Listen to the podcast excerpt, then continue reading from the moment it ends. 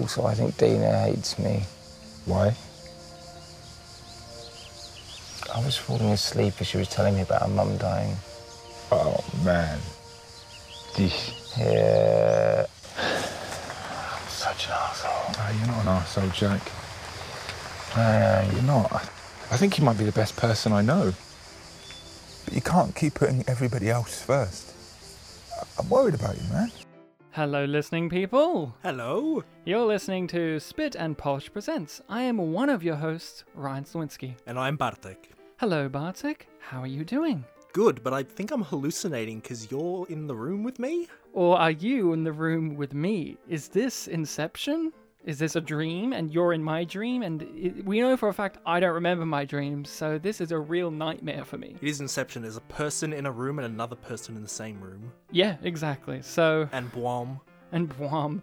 So we are here in person, Bartek. It's been uh, quite some time since we've got to physically record, so we'll be working out how it is to be in the same room, looking at one another longingly, lovingly, repeatingly, weddingly.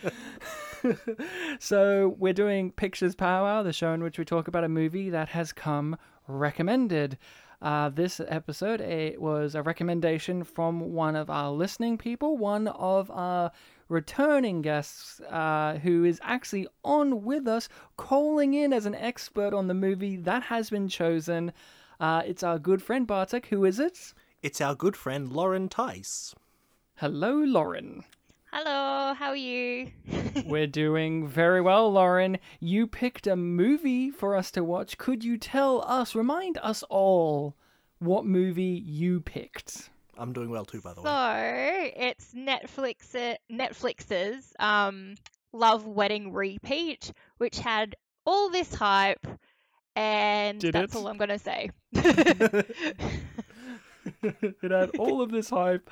I had never heard of this movie before. To talk And about relationships with it, I've never even heard of it before. Lauren said, "Oh you guys should do this movie." I never saw it on the Netflix recommended page for me. I guess it's too busy recommending me Star Trek. Yeah, and well, jumping right in, fun fact, this is a year this is a film from this year. Yes, 2020, the year that keeps on giving, huh? so, Lauren, you recommended the film of discussion, Love, Wedding, Repeat. So, for the listening people out there, we are going to be talking about this movie in depth, spoilers and all. All the interesting details and storylines are going to be spoiled. So, if you haven't seen this movie before, watch it because we are going to be dissecting it, analyzing it, reviewing it, discussing it. So, I gave away my history with this. I'd never heard of this movie before, never knew it existed, never saw it recommended on Netflix ever. Like, Netflix always has their recommendations for those these type of movies. You and you see them, whether you remember them or not, but you see them. But I never saw this one. And when I searched for it to watch on Netflix, I had to, like a legendary film, Loquisha, had to type in had to, had to type in the full title for Netflix to show me the movie pop up. I had to Interesting. what was type in it? the What was your thing. percentage of mat like your match percentage? Dude, I wish I wrote that down. I don't know what it, my percentage was, but I hope it was 100%. So, I never heard of this movie before, never seen it. We talked about it, Lauren, because you said you got to do this movie, and I said, oh, I, I have to look up what this movie is because Lauren just brought it out of nowhere. Because And I, just- literally, I literally messaged you while I was watching it, going, "This has to, this is, this is podcast worthy." It, it definitely, definitely, maybe. We'll see as we talk along. And I looked up the cast, and I didn't know anyone in it. And then I recognized someone by looking at it and being like, "Oh, Sam Claflin." I just saw him in one of the most fucking brutal movies I've ever seen in my life, and he played one of the most despicable men I've ever seen portrayed on screen. And he's supposed to be like a lovable guy in this. Okay. Well, I actually, I like, I, I, I love Sam Claflin as an actor. I watch him. I haven't watched The Nightingale yet, even though I said I was going to this. You week. will love him. But no, um, you won't. He's a fucking monster. I don't want my, I don't want my image, like, I don't want my image of him, like, you know, distorted.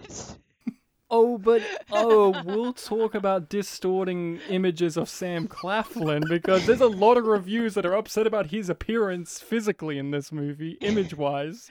yes, I have a trying to- I few think they're trying to make him a bit more Hugh, Hugh Granty in this, and it just doesn't really work. Well, we'll discuss that. So I had never I, heard I wrote, of it. I wrote down like Grantisms.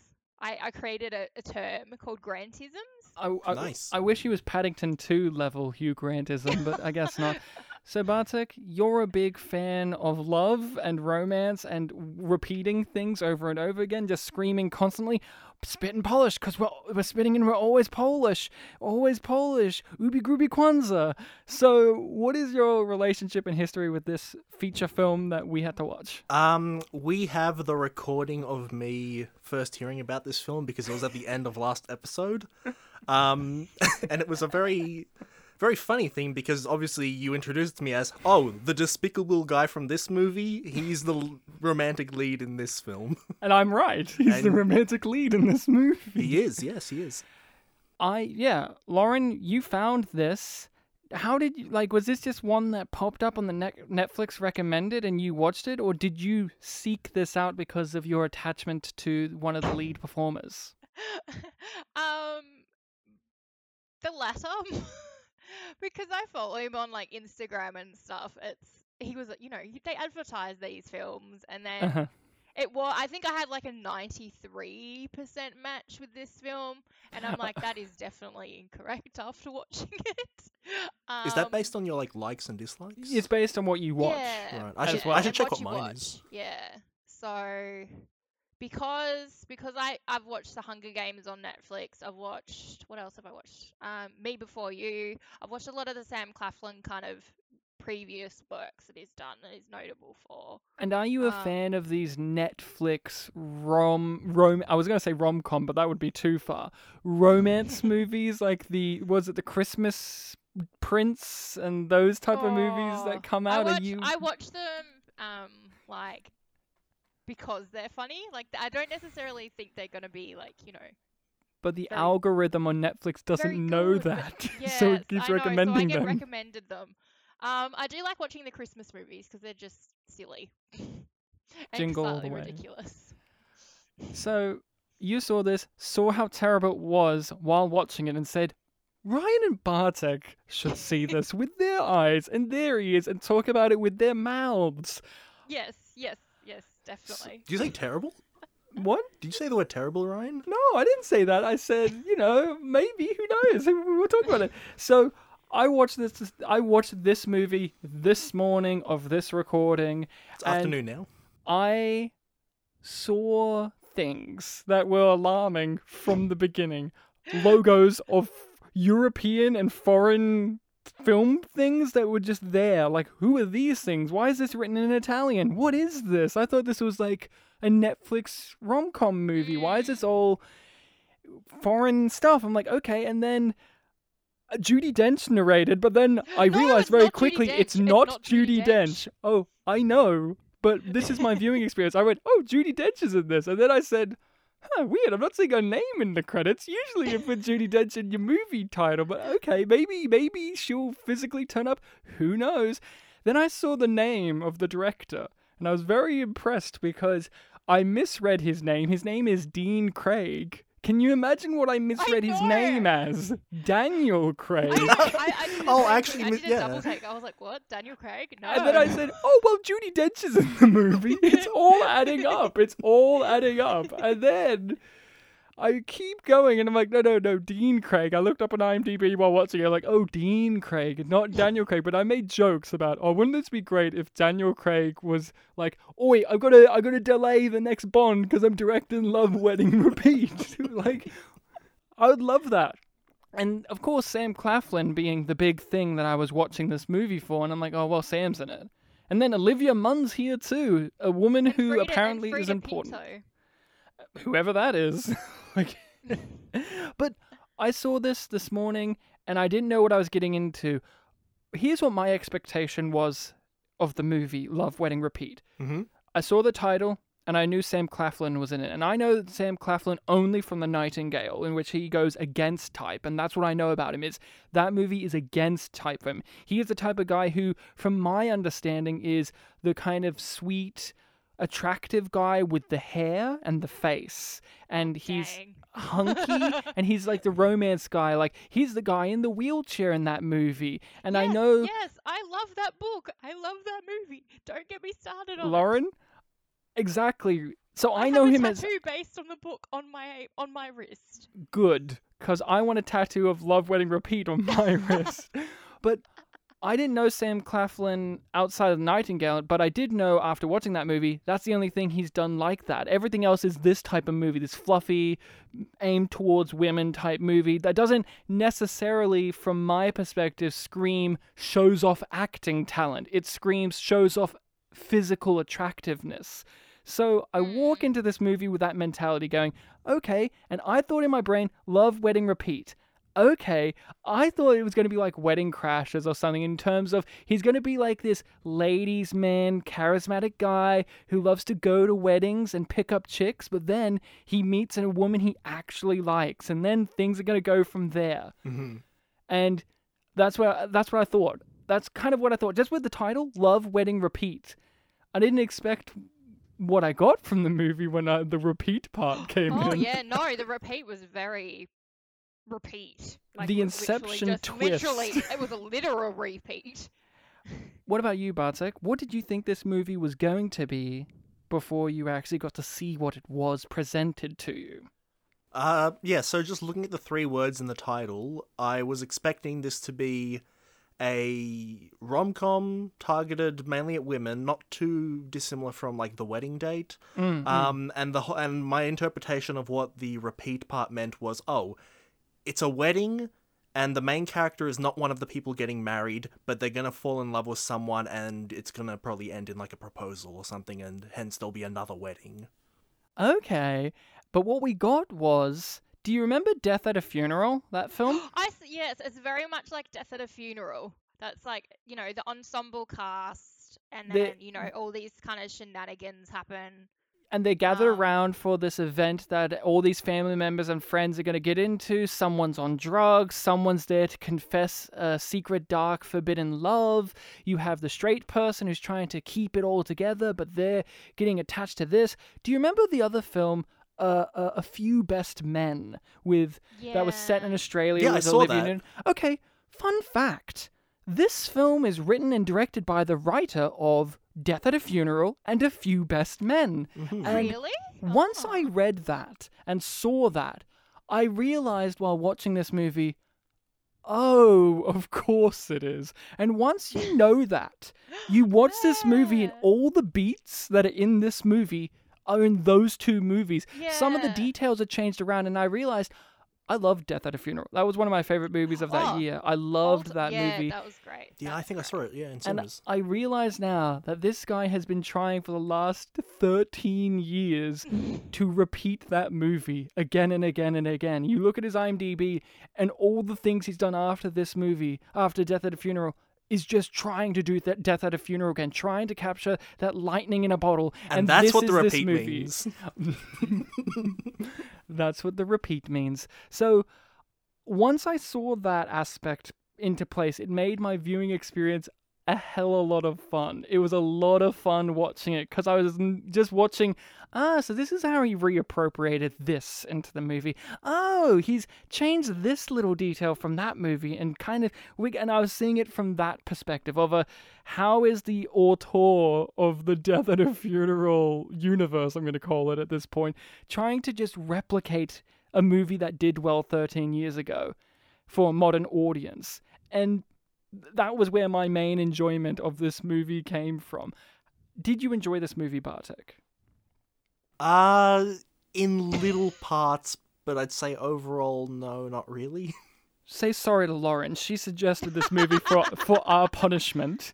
Say sorry that you didn't enjoy it. oh no, no, no, I'm I'm a masochist. I'm happy that we picked it. Lauren, how did you feel watching it? I felt really disappointed. But I because I was watching it with my housemate, we actually were watching it and we're like, oh, this is very like similar setup to you know Death at a Funeral, and then we were like, oh, we kind of wished it was Death at a Funeral instead. Or Four Weddings and a Funeral, or any Hugh Grant Yeah, movie ever made ever in his career. like, uh, so Yeah. you were disappointed by that. You, how did you and feel? it was just, it was just, it was, it was cringier than it needed to be. Oh yeah. I think. You don't say, Lauren. I'm so Lauren. I know you're talking, but just as you, just while you talk, uh, just so you know, I'm just adjusting my junk because it's got caught in a kilt, and this is going to go on for five whole minutes. Hey, that reminds me of Jim. Uh-huh. Yeah, I hated just- this and- movie. Oh, and I'm just gonna like I- overstay my welcome while you guys say goodbye as well. Oh yeah, of course, of course, that as well. And and while Bartek is lamenting his life, I'm going to just so everyone knows, I'm going to be taking drugs accidentally, and it's going to be a crazy time. Or actually, you know, it's going to be funny. Lauren and I are going to be talking this whole episode, and Bartek's going to chime in at the beginning, and just like the Irish best friend. He's gonna disappear for a good chunk of the movie and only come back when it repeats again at the start. Like when our episode flips back on, you'll be like, "Oh, yeah, Bartek was in this movie." My circumstances will be different when we repeat. Yeah, yeah. Like I only knew two people from this movie properly, like which was Sam Claflin and the Irish best friend. Um, I forget that actress's name, but she's always on QI. Um, oh, she is, isn't she? yeah, th- like uh, uh, Aisling Bea or something like that, and Aisling? Yeah, Aisling. Aisling Bea, and Yeah. she was fun. She was trying to be funny in this movie, but God help me, she couldn't. She couldn't get there. I was looking up um all the actors like on Wikipedia, just quickly look at their filmographies. I think one of them was in Big Stan. good for them. I, I mean, fuck me. So, Lauren, you came in primarily for this movie because of the sole reason of you wanted to look at the attractive man. Did it satisfy those needs? Because in the credits, he took his pants off. Well, someone else did. Someone else did, but his pants were off. Did that did that did that make the film better? Like how was your feeling? Like how did it go for you? Because this is the reason you went to this movie was I love Sam Claflin physically. Um did it meet that criteria? um, me and my housemate, we we persisted through it. There were multiple times where like, should we keep watching this? Should we keep watching this? Should we keep watching this? But we we persisted and we managed to watch the whole thing. Look, I just was really watching it for Sam Claflin, so that's that's literally fine. And how did he do for you? Looking. I was looking. Um. What was the question? Was How that? did he do for you? How was he for you in this movie? On your Sam Claflin Oh, scale, where does he my, like, fall? radar. Yeah, yeah. On the on the Um, Claftar, yeah. On. I want to make this an actual thing now. um, um, look, I'd probably. It's not one of his best ones. Mm. But how hot was he in the movie? He was still attractive, but it wasn't like you know shirtless Finnick Odair in Hunger Games. I don't know what that In is. Hunger It Games- sounds like a in riddle. the Hunger Games. in the Hunger Games, he wa- he walks around shirtless and eats sugar cubes. Like that's is he And a also, fucking no, horse? actually, I was actually kind of happy because he didn't die in this movie. Is he? he No, dies no, in the Lauren, Lauren, majority of Lauren. his You movies. can't, Lauren. You can't skip over that. I've never seen the, any of the Hunger Games movies, and I'm pretty sure Bartek has a limited knowledge if he has seen them at all. If not, he probably hasn't, right? I don't know Bartek, but I have a friend who's seen it. He walks around shirtless. His name sounds like an old timey riddle from a from a fucking creature in front of a pyramid, and he eats sugar cubes. What is he, a horse in that movie? Like fucking eats. Aren't they starving in the Hunger he's all- Games? Isn't that the in, like, point? He's in the sequel. He's in the sequel, and he's in the third and fourth movie. He's in all of them. But, but he's actually he's he's pretty accurate for the book representation of the character in that. So Lauren, I was I'm kind of- very happy that he's accurate for the book. But on the scale, did he did he get you off in this movie? no. and why was that? He was in a I nice suit. Well, he's not a because lawyer. he kept so- annoying me with his. gr- Um, I think potentially, I think this is where the Hugh Grant kind of thing comes in. I think a lot of what he does in this movie, I was it was too reminiscent of Hugh Grant, and I was like, as much as I like Hugh Grant, I like to see you as an like doing your own thing. Like his little mouth movements and jaw movements were re- very reminiscent of Hugh Grant. So you could see all like the like, rom rom com cliches that he was. Pulling. Yeah, yeah, in his kind of performance a bit. Oh, 100%. I uh I'm I'm I'm not a huge fan of Hugh Grant rom-com actor. I'm more of a fan of Hugh Grant Paddington 2 actor. I'm liking Hugh Grant renaissance actor, like his current trajectory as an actor right now. yes, right now he Hugh Grant is doing such He's- a great job. he- I've he- watched. what have I watched? I watched a very English scandal. Yeah, yeah, like, wh- where he plays a gay politician. I was like, I was like, this is the Hugh Grant I want to see. I want to see him start winning awards. I want to see Paddington 2? Stuff. Yeah, Paddington Two was great. He was It great. great. But you know who wasn't great? Sam Claflin in this movie. I could not get past the fact, and I- Bartek, I hope you echo this sentiment, that I saw him in a movie where he played a colonialist, scumbag, Englishman, racist, mur- killer of children type character. And then I see him in this movie, and I couldn't get past that for a good portion of. I'm supposed to like him, but then I couldn't get past this is the major thing, and I couldn't get past it for the whole movie, which was he's terrible in this. Like acting wise, he sucks so hard. But in The Nightingale, he gives like one of the greatest performances I've seen in recent years of a scumbag. And I just could not could not process in my brain that I've seen this guy give a performance that I like, and here he is giving nothing. Like nothing. Like there comes a point where I realized, oh, is he is he our main character? Because they kind of don't focus on him a lot as well. They Yeah, kind the of film- kind of wander off. It from delves him. into ensemble. Yeah, they like set it up th- to make you think he's the main character, but then it does delve into the whole ensemble piece. But then they And I think came that- back to him, is- and you're like, no, no, he's the main character. That is that is reminiscent of um, Death at a Funeral because you think Matthew Macfadyen's going to be the main character. But the great thing is, he has a problem that But we follow throughout the is, whole 'cause he- movie. Matthew Yeah. Macfadyen. While this, Sam Claflin has a series of problems, but he doesn't really engage with any of them because he wants to get with Olivia Munn. But we don't really care about that because we don't. I don't care about their. Will they get together? Did you, Bartek, with Olivia Munn? Uh, maybe on the shallowest level, but no, I wasn't on the edge of my seat. No. How was it for you seeing Sam Claflin Bartek in this? Because this is the main reason I chose this as well. Was Yeah. I gave you Sam Claflin at what I think is his best of like here he is as this. Polar opposite end is now this one. How was it for you watching it? Did you have these struggles like I did? Did you get past it? What was your feelings? I got past it, but the very first time I saw him, it was very much a oh there he is moment, and it, it was like I could look at him and like yep I can see like all the features I remember of him from the Nightingale. His hair is slightly different. Uh, for the most part, yeah, I did look past it, but there were moments where I was just thinking like oh man this is very different from the Nightingale, and when I thought that, I thought about the Nightingale. Yeah, and you think about him being like fucking evil. And in this, I couldn't get. Okay, I did not find him.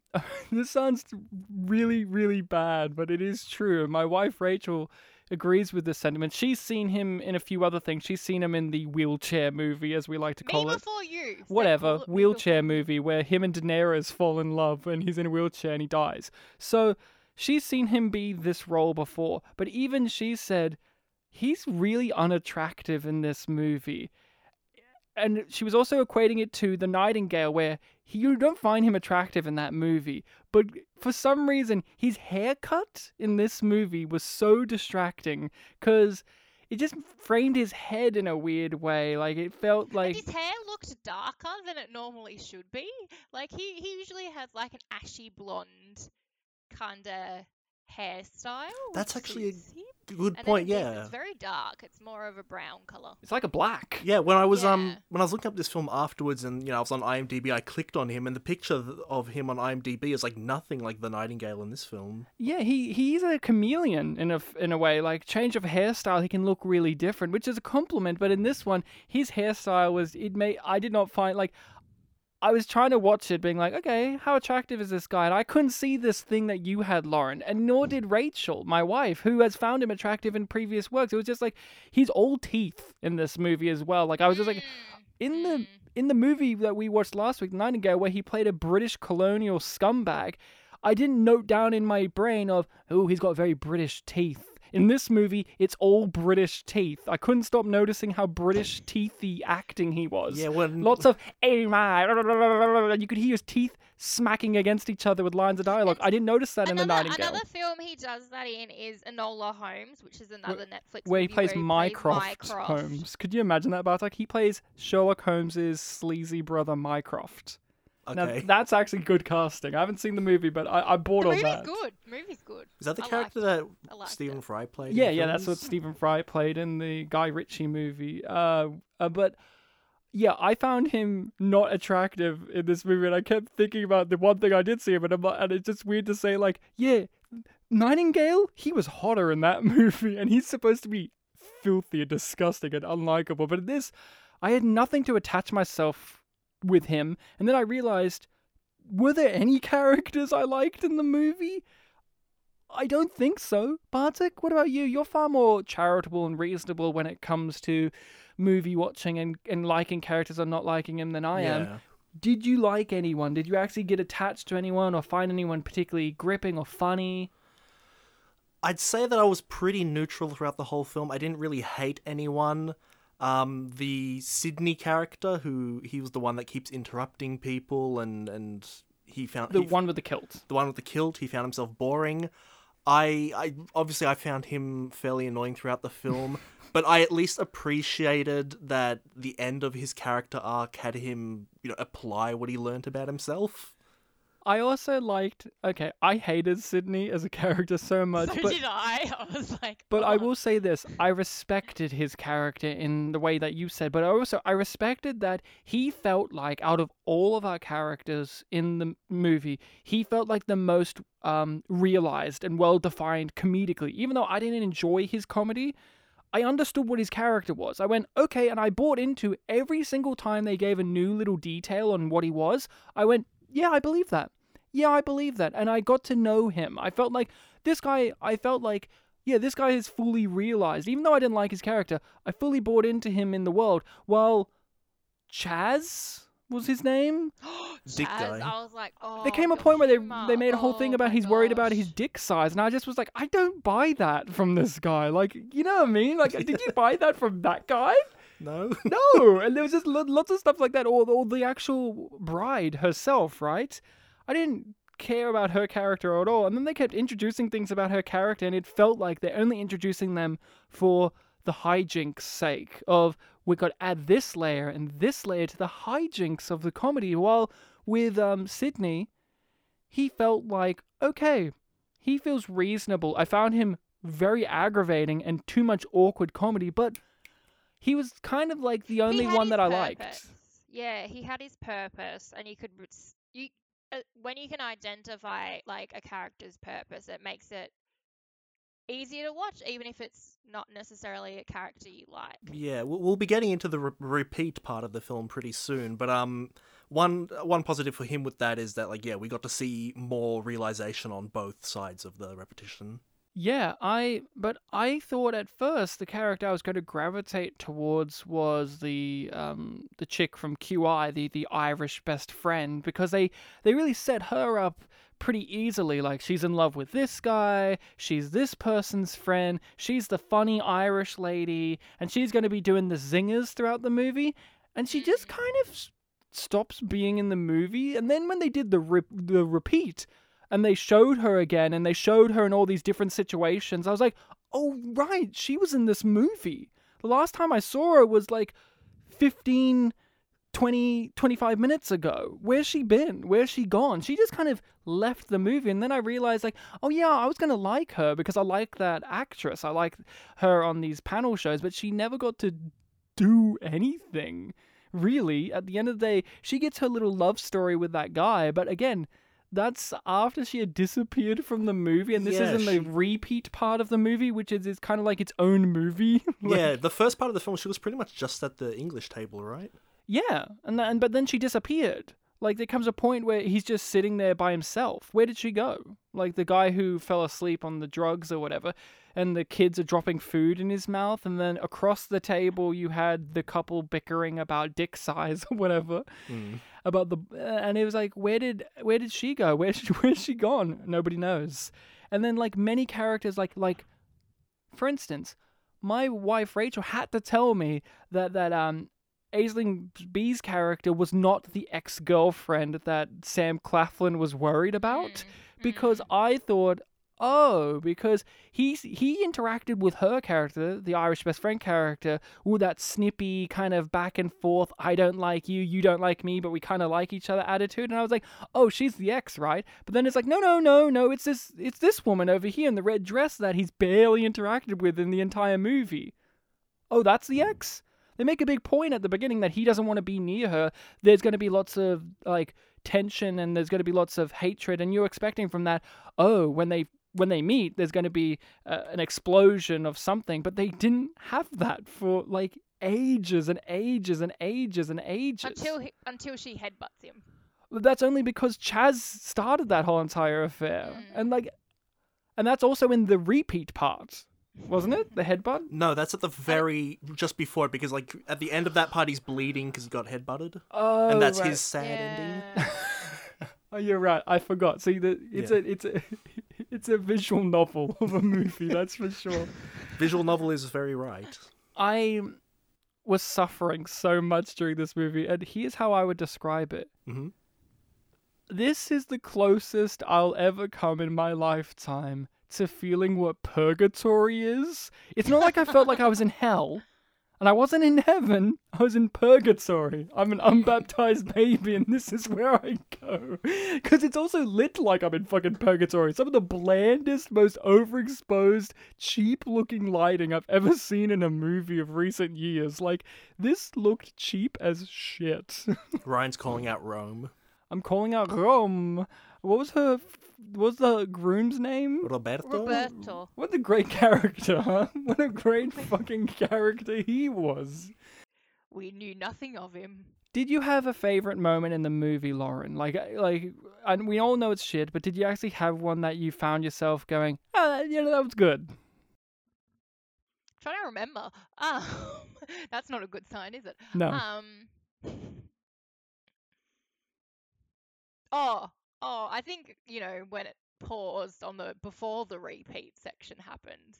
yeah. You know when he when he gets when Roberto gets you know basically killed. Oh, oh, when he gets when he gets flung off I don't the know balcony. why. When burst he out laughing because it was just so ridiculous. I was like, this is just. It's very on the ridiculous. Like, nose I didn't about like necessarily that find ending. it good. I was just like, this is ridiculous. Like it's just. Uh, Now I didn't know about the repeat part happening. I took it like I was actually writing in my notes. Gotta ask Lauren and Bartek instead of asking them from the beginning. What's your history and relationship? I was gonna go.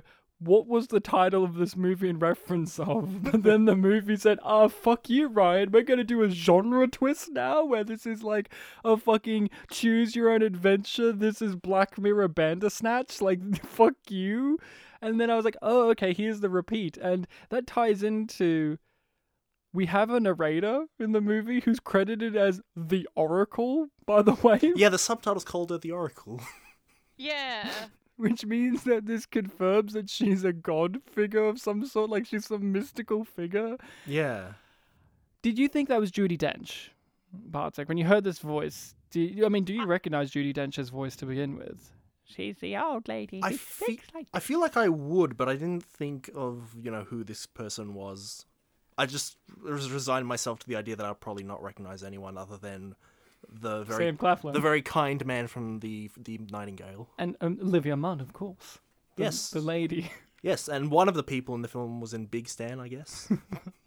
But Um, I I thought it was Vanessa Redgraves. You know the narrator of um, oh, Call the Midwife. oh, I know And, like, Vanessa you know, Redgraves. Great actress Vanessa Redgraves, and I was like, it, it sounds like Vanessa Redgraves. And then I googled it while watching the movie and found out it was someone else, and I was like, I was I was like disappointed. I was like, oh. So I was like, oh, this is Judi Dench, and then I was looking it up. Hey, Judi Dench's name isn't in IMDb either. And then I was like, who's this Oracle character who looks exactly like Judi Dench? Like the pho- photo looks like. Ju- Oh, definitely. Yeah. She looks like Judi Dench. Okay. And then I look up her acting acting role. She's like 30 or something. And she's in this Judi Dench movie and this Judi Dench movie and As this Judi Dench. double? No, no, no, no.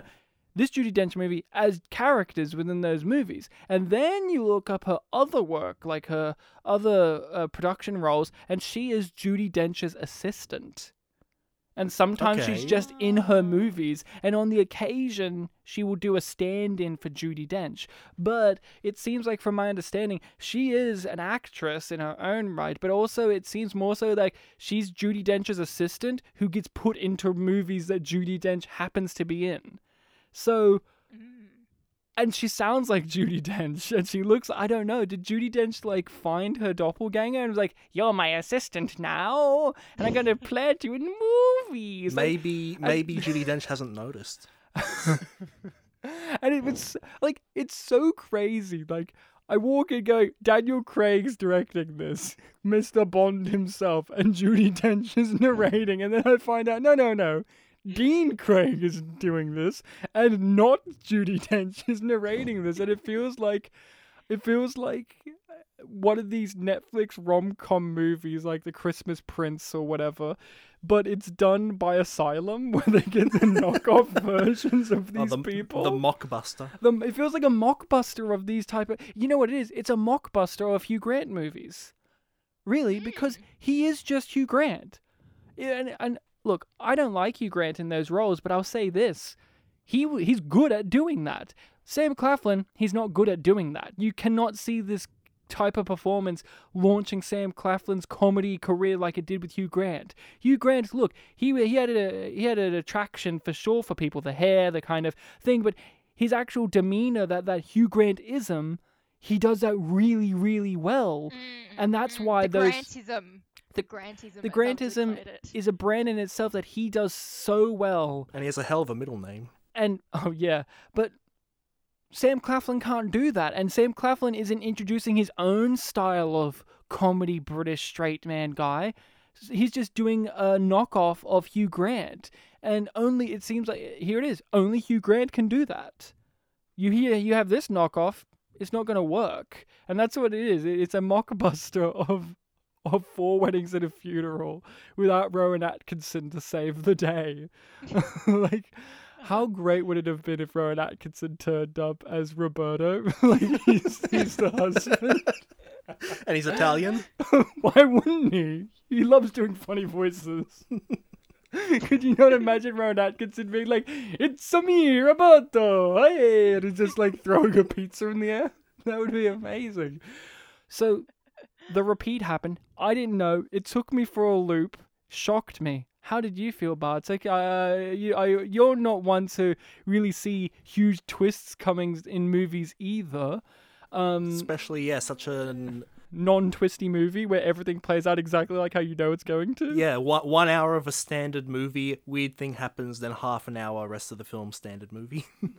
um, it really blindsided me when it happened. I actually had to pause and just reflect on what was happening, and realize, oh, this is what the film is. I, I checked the runtime. That was like an hour in. We still had half an hour left, mm. and a lot of thoughts went through my head. But I thought, you know what? I I need to at least see how it plays out because and pointing this out, I watched the film with subtitles. Okay. So I was noticing the, the subtitles obviously pointed out a lot of little details, like the the narrator's the Oracle. Yeah, yeah, There yeah. were points in the film where certain pieces of classical music were playing, like Ah. Canon in D and uh, Clair de Lune. Yeah, yeah, yeah. Um, and obviously, as the film played out again, it sort of went through similar events or time periods, and like those same things were popping up. Like, oh, here's the lunchtime scene. Here's the part where that song plays. Here's the part where this song plays.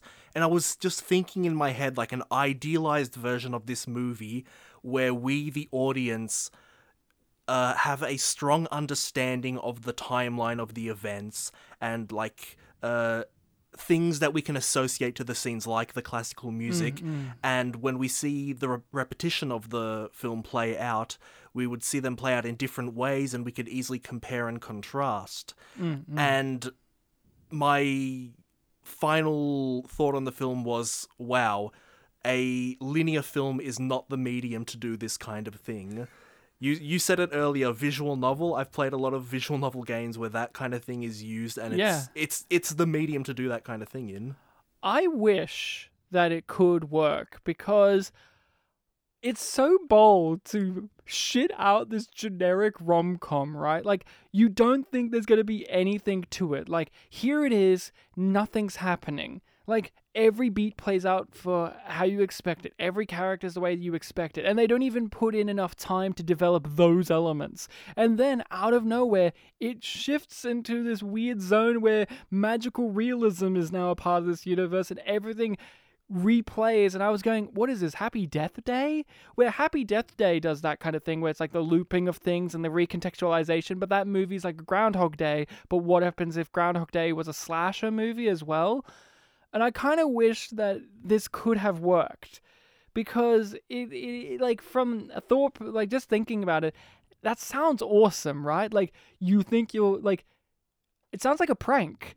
Oh, we're gonna p- get people like uh, Lauren in who want to see Sam Claflin maybe get a little sweaty, maybe take his pants off at one point. Who knows? Get his pants ripped off.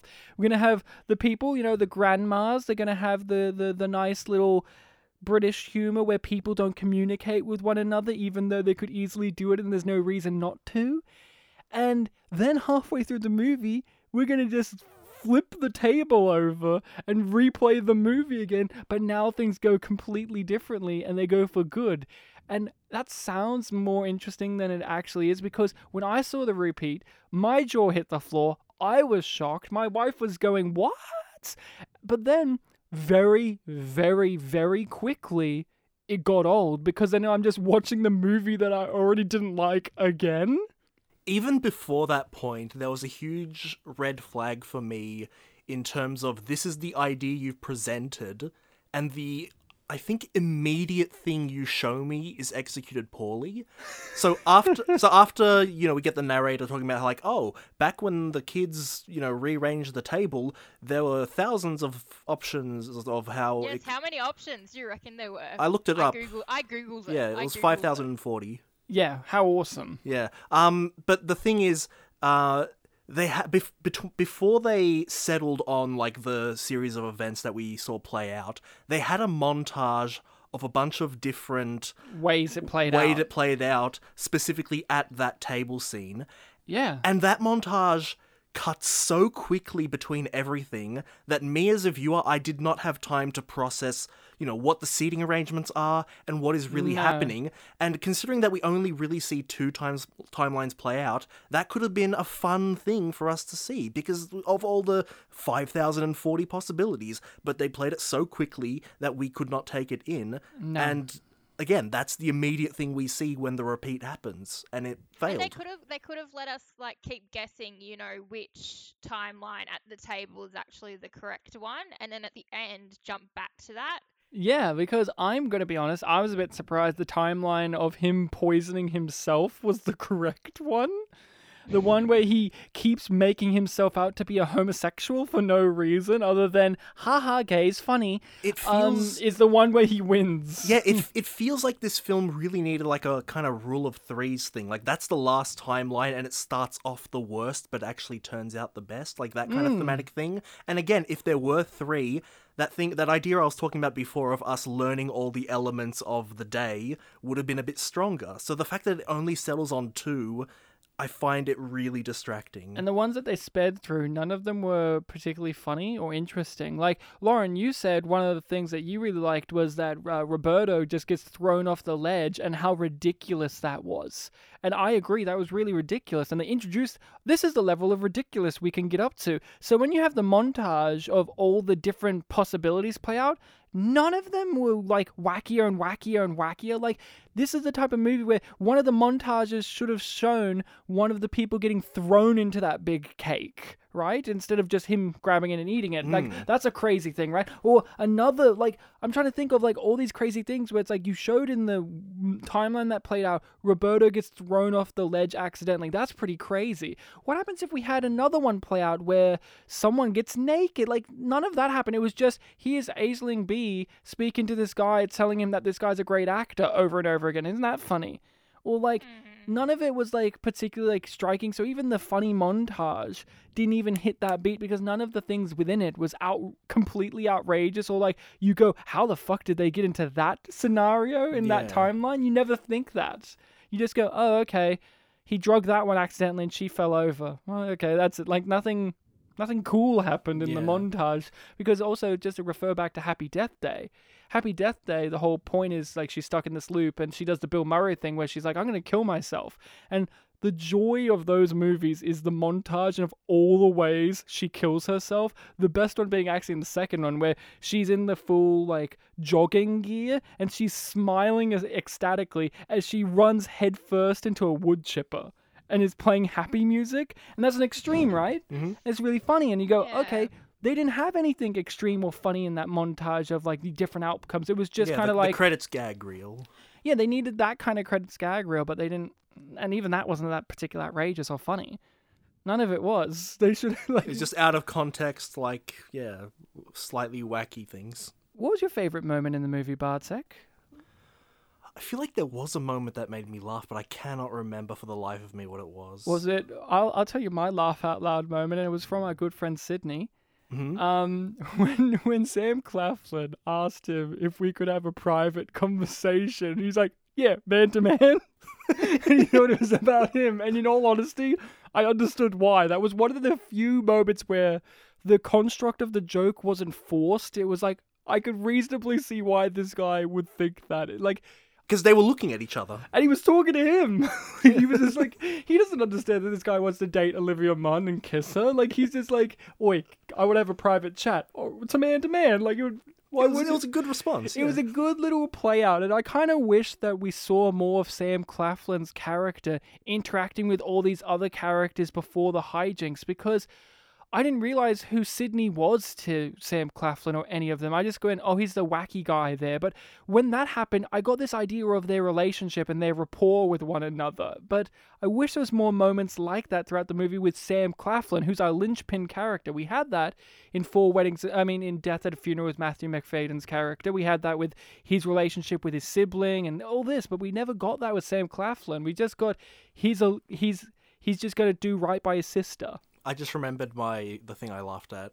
So in the in the final timeline, aka the second one, um, there was the scene where our drugged up he- main character, if we want to call him main character, um, he's confronted the drug addict guy Yeah, yeah, yeah. and like you know he's got him against the wall and he's telling him like you know what not to do and stuff like that and because he's playing it so sedated and so differently from him the contrast is really big when that guy almost looking straight at the camera just utters the statement i'm going to save her it just it just got me because the delivery was not what i was expecting They didn't do anything with him. The the the the coked out guy who wants to tell her, like they never did anything funny with him. Because he was supposed to be the Alan Tudyk character from Death at a Funeral. Th- they talked I him thought up he was too meant to be the sleazy guy that's you know obsessed, like at Death at a Funeral, the the one that's obsessed with um Alan Tudyk's He's wife. They kind of like merged those. he's two both. characters He's both together. those characters, but he's also supposed to bring the funny of crazy high guy. What's he gonna do? He's unpredictable, but they don't push it like a Death at a Funeral where Alan Tudyk like is naked. See again, ramping up the lunacy of it to the point in which in that movie Peter Dinklage is stuffed into the coffin of his lover in a 69 position. Like see how ludicrous that is? This movie's most ludicrous point was Roberto gets pushed off a off a ledge, freeze frame, we don't even see him die or the consequences, and then Oracle Lady goes, Let's rewind. Yeah, it was just a really like fuck this timeline. And uh, you mentioned earlier magical realism. I don't even think I'd go that far because it's literally just kind of like a cut and saying, let's see it play out differently. There isn't like a, a sort of story surrealist thing that like somehow affects the past to make it different. It's, yeah. I wish, no joke, you know what would have been great? If we had that freeze frame of Roberto and then he narrates and he goes, See that guy? That's me. and, then, and, then it, and then it rewinds and it plays from his perspective of the whole entire affair. Because think about what the wedding was from his perspective. Like, there's so many weird moments. Like, I know that Sam Claflin is the brother of the lead of the of the bride, but there's so many moments because he's high in one scene or he's like this where he's fawning over her, and I kept having to remind myself. He's not. He's not. He's not after her sexually. He's her brother. He's her brother because there's so many oh, moments in which Oh, that scene, they had sexual chemistry together on screen. The two of them had romantic, not, not even romantic, but sexual chemistry. And I had to remind myself, no, no, brother and sister, brother and sister. Am I crazy? Like, I felt that throughout No, the I movie. feel like I feel like that's something me and my housemate picked up on. We were like, nope, they're brother and sister, brother and sister. Like it was just some weird. I think it was probably more of a weird direction in terms of how Dean Craig um told them to play out the scene. Whereas y- if you're a sibling, you're not that close. But I guess they kind of get away with it because you know they've got the plot that you know um their parents had passed away. I forgot that so plot. Oh, yeah. really close. I forgot that plot. I also forgot that Olivia.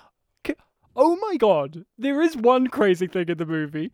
Olivia Munn casually states, very casually, that she's a war reporter that got kidnapped by the Taliban Yeah. and also her mum died of cancer. Why is that in the movie? It never does anything. Like, it's never funny either. Like, I just said it and we all kind of laughed. But in the movie, did you laugh at those pieces of information or were you just kind of like, what is this? What is this No, doing because here? Sid, because Sydney's, you know, like interrupting her every time she tries to tell the story, and you're like, Was that one? Was she telling that to Sydney, or was she telling that to Sleepy main character? Both. She was telling the Taliban Both. story to Sydney and telling the cancer story to Sam Claflin in the good timeline. Right. But it's really funny that in this movie, her character is going through some really deep shit, but the movie doesn't want to ever touch it. But also, both of them are ludicrously over the top because her cancer story about her mum, that's tragic, but the way she's telling it, Yeah, she's in tears. It's really over the top. Like, also the details.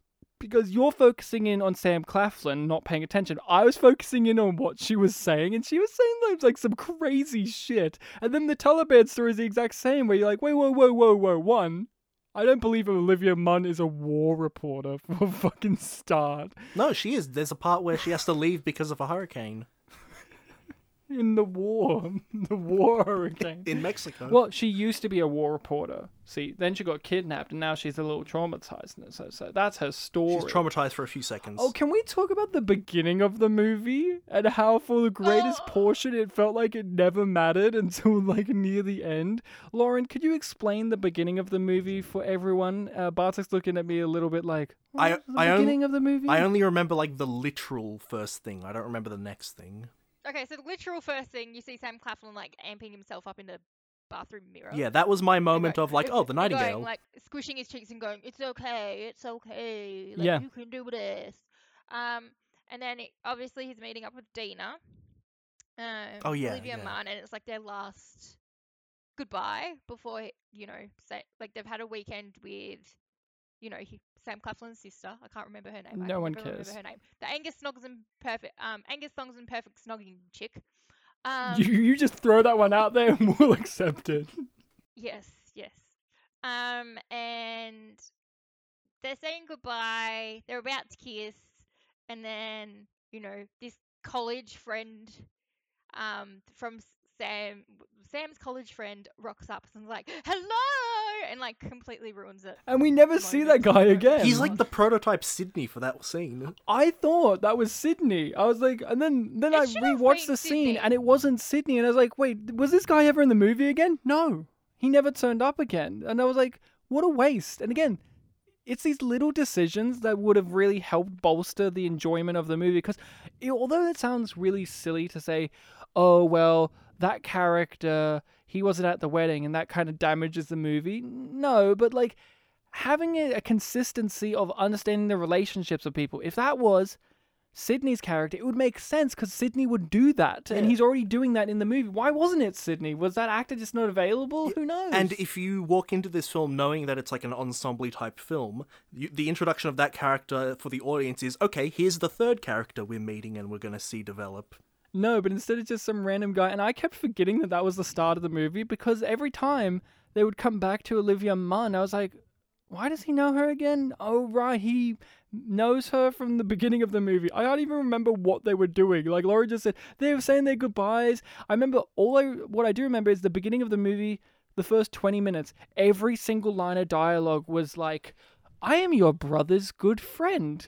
And I like, like they were all speaking in, while you're studying this thing, and you're a war yeah. journalist. like it was always telling you what was what in a I- I very remember obvious way. From the beginning of the film up to like when they were trying to have that first kiss, uh, there were a lot of lines that was like, "Oh, that was exposition. That's exposition." Did you pick it up? Did you pick it up? I learned. I learned. I I suffered a lot during this movie. I'll tell you my low point in the movie. My low point. Or I, I, I just I just couldn't stand it anymore. There was a point where Sam Claflin was explaining to his sister that he didn't drug the drug addict guy, but he accidentally drugged someone else, or they didn't know that it worked or didn't work. And there was just so many moments in which it was like, if you just said this in this way, this whole situation would be over. And they just kept not communicating to one another, even though they're, brother and sister who love each other and who always look out for each other. And I just I, I, I had a stool in front of me and I tipped it over and I just said, fucking talk to each other, you idiots. This is one of those movies where it relies on no one talking to one another. And it got to the point in mm. which it was so unrealistic. And again, it didn't have a cartoony enough sense of tone for that to fly by like in a Hugh Grant movie, where Hugh Grant, the way he encapsulates the fact that he doesn't talk properly, it makes sense. But or in these other type of British movies, but this one I just couldn't get over the fact that I'm just like, oh fucking talk properly, you idiots. And even when from the moment that uh where the repeat uh splits the the seating arrangements, there was always the option of, hey, you want to change seats? oh my god, there's even I know. there's a point where Chaz just sits next to his girlfriend in the bad timeline anyway, because no one's ever sitting at that table, and I was like, fucking hell. Okay, Chaz, we gotta talk about Chaz. Chaz Licciardello. No, Chaz. Chaz has an amazing point in the movie where I, I did not like his character, but I agreed with him in one point where he says to Sam Claflin, like, hey, it's awfully convenient that you, the ex boyfriend, managed to get a seat next to my girlfriend and move me across from the table. Like, that's a bit sus. And the movie is obviously framed it like we know the context of that, so we obviously don't agree. But I couldn't help but agree with Chaz during that entire sequence. I'm like, no, no, no, Chaz is fucking right. He doesn't know the context. He's fucking right. And the scene kept saying, oh, look at Chaz, what a fucking idiot. Sam Claflin's right. But Sam Claflin never explains to him what the situation was. He just goes, oh, you think that I want that? I hate her. Like he doesn't say, "Oh well, they put it like I didn't, you know, like I didn't decide that. That was my sister or the kids or whatever." he never explains it. So the whole scene, we're supposed to agree with Sam Claflin, but he's not explaining what happened there. And all I'm thinking of is this guy Chaz is not getting information to counter his viewpoint. And I'm thinking I would have that viewpoint if I'm at a wedding with my girlfriend who I want to propose to, and somehow the the brother of the bride manages to sit next to my girlfriend who's his ex-girlfriend and I'm forced to sit on the other side, I'd be pissed. Dude, seriously, everything you just said, you can just skip it by having him say, "Hey, let's switch seats, please. I beg you, switch seats with me." Yes, if he hated her so much, he would have swapped seats. And if he hated her so much, how come we never got to see that when they sat next to each other? Because that's the thing, right? They sit next to each other. We never see that really play out the way that you would expect. We do, we do a little The bit. cufflinks like she thing. comments going, "Oh, you're wearing the cufflinks I bought you," and then he's like, "Yeah, they're the only ones I had," and then she's like, "Fuck you." But that's nothing. The way that they amped It's it up not is nothing, like, It was yeah, it was too much. The fuck you. It was like, oh, okay. oh yeah, it was really weird when they swore in this movie as well because it felt like every actor was embarrassed to be swearing. Sam Claflin swears like a motherfucker in The Nightingale, and it feels natural. In this movie, at the end, when he was like, "Fuck off." No, seriously, fuck off. It felt like a small child having to swear in front of his grandmother. He was like, I really don't want to, but I got to. It was embarrassing. It was awkward. And I was having to remind myself, this guy can act, apparently. Apparently he can act, but this is the type of roles he likes to do for some reason. Because people like Lauren is an easy target demographic for him to get, I imagine, right? Like he's an attractive guy. I'm sure that his agency and his management and him himself want to play into this type of movie because it really gets a certain demographic and it's easy to do from an acting perspective of, oh, I'm the charming, handsome guy. I think I could do that. Uh, If he can play into the Nightingale, he can play into this kind of thing. I'm sure. oh, this is a cakewalk. Like that's what I mean. It's so disappointing that this seems to be the standard for Sam Claflin and not I think other things. I think yeah, I think now he is tapping into other stuff because obviously he's done a lot Enola Holmes, where he plays Mycroft, and he, his char- I don't like Mycroft in that movie. He like t- he yells at her at one point, and I'm like, that's terrifying. But Minecraft's a jerk, Um, so it makes sense. I keep hearing Yeah, yeah. Minecraft. Um, and then he- what else has he done? He's done Peaky Blinders as well. in which he played a pretty boy. Fun fact. I can't, I, I can't remember. What did he play? I can't remember. I saw a picture of him and he just looked pretty. like that's all I know. He's like, oh, he's pretty. But Um, and he's been cast in a couple of things where he's playing a bit more rugged, kind of dirty kind of characters. So he's obviously trying to change that image now. I think he's kind of come to a point where he's like, no, I can't keep doing. can he be the new Dan Stevens, where he plays creeps and weirdos, but still is cool?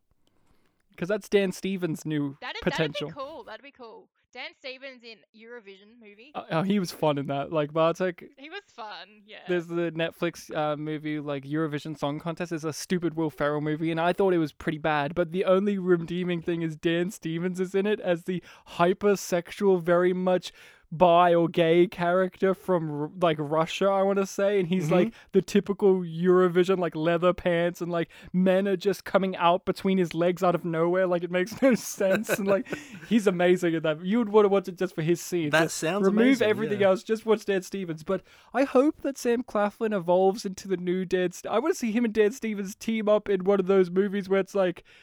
Do you remember that movie with Reese Witherspoon where she was the target of uh, Tom Hardy and Chris Pine? It was called This Means War, where they were two yeah. CIA agents who really had the hots for her, and they were competing with her, uh, competing to get her. So they used CIA technology and stuff to get her. Like I'm spying on her. I hacked into her mainframe to get her identity and all Oh, this sounds romantic. I want that movie, but played for the dramatic sense of how psychologically fucked it is, but with Dan Stevens and Sam Claflin, and they're both MI6 agents, and Judi Dench narrates. we could write that movie. We could write that. Yeah, yeah, and and they would be called this. Uh, it would be called "Have Some Tea" because they're both British. that would be amazing. Uh, I want to touch on uh with this movie. Back to Love Wedding Repeat. What a fucking great title. No commas either. It doesn't need any. It's perfect. So then it's pronounced Love Wedding Repeat. yeah. I was thinking when I first heard it, I was like, this is one of those titles where you can just interchange the letter, the words around it wouldn't make much of a difference. But now that I've seen the movie, it should be like love plus wedding equal repeat. Like I would love it if it was like that's no, the it combination. Should be, it should be wedding, wedding, repeat. Death. Just wedding and repeat. Just wedding and repeat. I feel like yeah, you could make like an equation out of it. Like if you mix these two, it will create a repeat, and the repeat value would add to the love and wedding to create an ending. this is probably the So that was just a continuum. Yeah, this is probably the most in depth anyone's talked about love wedding repeat. Like I, I like other than Dean Craig, of course, and Daniel Craig, his brother. I'd love that if that was revealed, like it was his brother. Earlier, Ryan, you were talking about um how you would like it if the repeat part was uh, Roberto having the "this is me" moment, and that like justifies the repeat. I actually had my own one, Yeah, yeah, which yeah, was yeah. a bit different. So my version, I wanted to give the children something more to do. So when Roberto falls over, it pans over to the children just standing and staring at it, and they all in unison say. This timeline is also not correct. and then their eyes glow.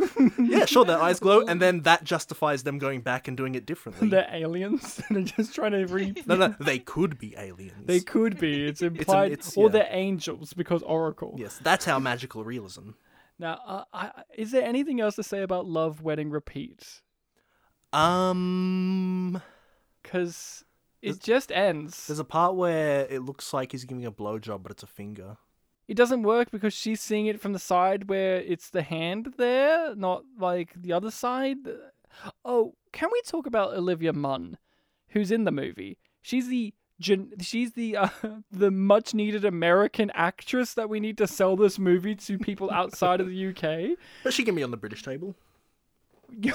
You're right. Why was she there? Fuck her. The, the, the English speaking table. That's the reason. Oh, sorry, the English table. Yeah. What's our relationship with a- actress Olivia Munn. Do we know her very well from things at all? I like know her, but mainly from like gossip magazines. I don't know what else she's been in. Bartek, Olivia Munn. I feel like when I looked her up yesterday, there was one or two things, but I cannot remember for the life of me. She's the new Blake Lively to me in terms of I know their name, I know somewhat what they look like, but like Lauren says, I don't know anything about them other than pretty lady. And I've seen her act in things, and she's terrible.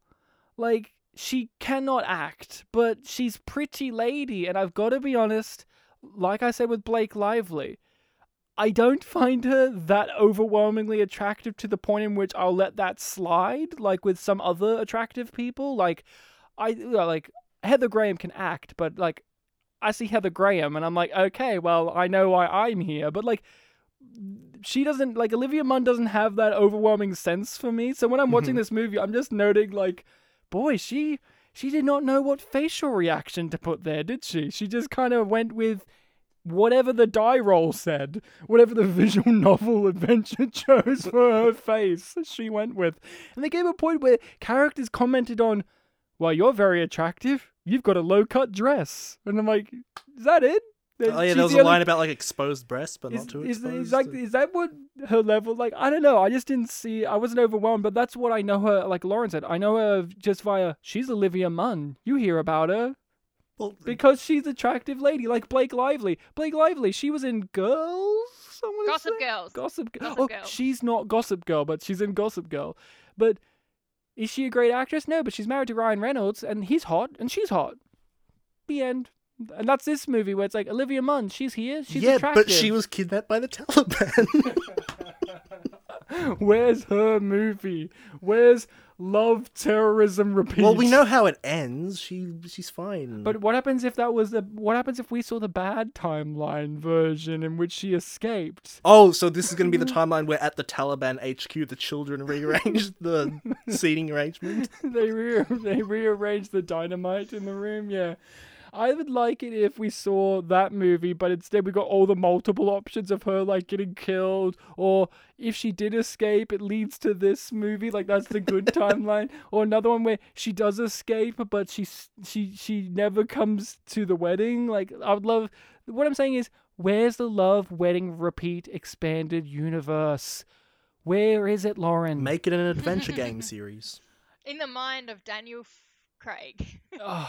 Would this have worked better as one of those choose your own adventure movies? These interactive. I think it would have. I think it would have been a lot better.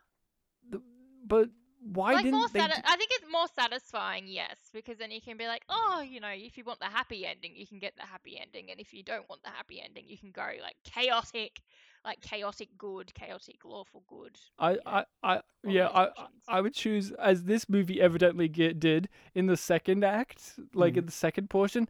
Um, gay option every time because that's what they can do with Sam Claflin. It's like they never introduced that idea in the first half, but in the second half they're like, "What happens if everything made him look gay? Wouldn't that be funny?" And I'm like, "Where did this come from?" It was very weird. It came out of nowhere, very odd. Um, I think that's it. Love, wedding, repeat. Sam Claflin strikes again, and he strikes hard, and he strikes raw. Um, not as much as the Nightingale. Boy, oh boy. Lauren, good luck if you ever watch that movie, because your Sam Claflin love affair will end. He's a monster. Yeah, sex twice. not nicely. Sex, sex in quotes. Um, that's it. Uh, would you recommend this movie, Bartek? Um, You can say no. we I, I think we got a really good episode out of it. So if you're me in the past, I recommend it. But if you're uh, someone If else, you're new now, no. if you're not Bartłomiej Kasprzak, then probably not. I know some people in the I ask you so many easy questions sometimes, and you give me such nebulous I wanna- answers. like, would you recommend this? Hmm, well, if you're asking me from the past because I'm going to have an episode in which I enjoy doing, then yes. But if you're asking me now after the episode is done, then no. I wouldn't recommend this movie. It is so boring and generic, and everything plays out exactly like you think, and none of it is actually funny. There's not enough. There's failed attempts at comedy, and failed comedy is not fun. Failed drama, on the other hand, is very, very fun. Yes. And I'd recommend Ron Howard's new movie, Hillbilly Elegy, which is on Netflix, and that's a real movie. Oh, is it out now? Is it? Uh, I'm pretty sure it's out, um, or it's coming out soon. In But which, that's his Os- that's his Oscar bait film, Yeah, isn't it? and it's hilarious. Failed drama, I assume. Glenn Close is in like this makeup that makes her look really old. She has like frizzy hair. She looks like a creature. it's so amusing, and she's got like these big glasses. Oh, it's amazing. You would you would love it. It's it's it's fucking a mess. And oh, Amy Adams is doing that thing where she's like, "I'm a drug addict. You can tell because my hair isn't as nice." and I've got a sil- silly hillbilly accent. I'm going for an Oscar because they keep not giving me one. Every year they nominate Amy Adams, but they never give her a fucking Oscar. Maybe for Hillbilly Elegy. Well, she needs to do The Revenant. Would you recommend this, Lauren? I would say go and watch Death at a Funeral instead. Or Death Note on Netflix, another great Netflix classic. The film or the anime? I said on Netflix, so the Netflix Netflix. I think they're the both Netflix on Death there. Note is. Oh, the Netflix made one. Yeah. Right. Yeah, yeah, yeah, yeah, yeah. The one made by Netflix themselves. Mr. Netflix sat down. So it- hold, he said is- bum bum, you know that bum bum sound they made, and Mm-hmm. shat out a, a Death Note movie with Willem Dafoe. What's that? Well, hold on, was this film a Netflix original or was it made by Netflix? I think it was a Netflix Netflix original. original, baby. Okay. baby. But it was based on a French film. Isn't everything, which also has low ratings, by the way. The French film. yeah, it's 30 not well received. percent on Rotten Tomatoes. The French It's not as had. if they took like a great foreign film and remade it and did it shittily. They took a shitty foreign film and remade it Yeah, shittily. you got to take a foreign anime and make it. Uh, I would love it if they took a local anime and it made it more British, like a British anime. Do they exist? I mean, British animated shows. no, no, anime. Anime. Because they have American anime now, like with Castlevania on Yeah. Netflix. I know that. I know that French ones are called like French animes. What would the British one be called? Um, they would be called Colonial Lays. Britame. Britame, that'd be great. So, Bartek, you're recommending the movie for next episode. It is up to you to carry the legacy of Sam Claflin. will you bring him back or will you put him away? Hit us. So I'm at the point in my cycle where I pick a non-American film. Ah, the And- French Afrikaans movie. Yeah, huh? when I find English subtitles for it, I will pick it. I promise. um, this time I'm kind of a little bit cheating, but I think you'll see why. So this film is American in a lot of ways, but the mind behind it isn't. Is it The Room? It's not The Room. It's one of its cousins. Neil Breen? It's it's a film that I think actually all three of us have seen. Troll 2. It's Troll 2 from 1990. yes. Troll 2, baby! Oh my god! Very American setting, American actors, but a very Italian mind. Oh, minds, mm-hmm. minds. Minds, minds. Husband and wife Husband and wife minds. All right, Troll 2. So, everyone, you better bone up on your Troll film. So, watch Troll 1 so you understand Troll 2. Troll 1's easy. It has a character named Harry Potter in it. Yeah, before Harry Potter. And it features less transphobia than the Harry Potter, huh? No, I'm getting at you, JK. Fuck you. You're being as political as Troll 2. Oh boy. So Troll 2, that will be what we're up to next. Lauren, thank you. Well, I was going to say thank you. I said it, but uh, thank you, quotation marks, for bringing this to us. At least you're not quoting the end of the film. No, I'm not going to do that. That would mean I would remember it. Fucking We, we talked about it. The fuck off. Oh, oh yeah, yeah. Fuck off, Lauren. Now, listening people, you could follow us on the social medias, Facebook, Twitter. We're always posting some fun, interesting things on there, having heated conversations about things this week. We talked about pretty boy actors turning bad. Many people were like, well, Tom Cruise, he's he, he's a pretty boy actor who's done bad roles, and I argued aren't most of his roles him be- being a scumbag in some way? but I was just confusing real life Tom Cruise for being a scumbag in real ways. But oh well, silly me. What's he done? Um, Scientology. he ruined Katie Holmes' career for a fucking start. Um, so until next time, listening people, make sure to check us out on those. Email us at spitandpolished at gmail.com to let us know your thoughts and opinions on things we've discussed. Rate and review us. And uh, that's it. Uh, we had many options of where this episode could have gone. Lauren's at her home recording on her own. If she came here, this episode could have been completely different.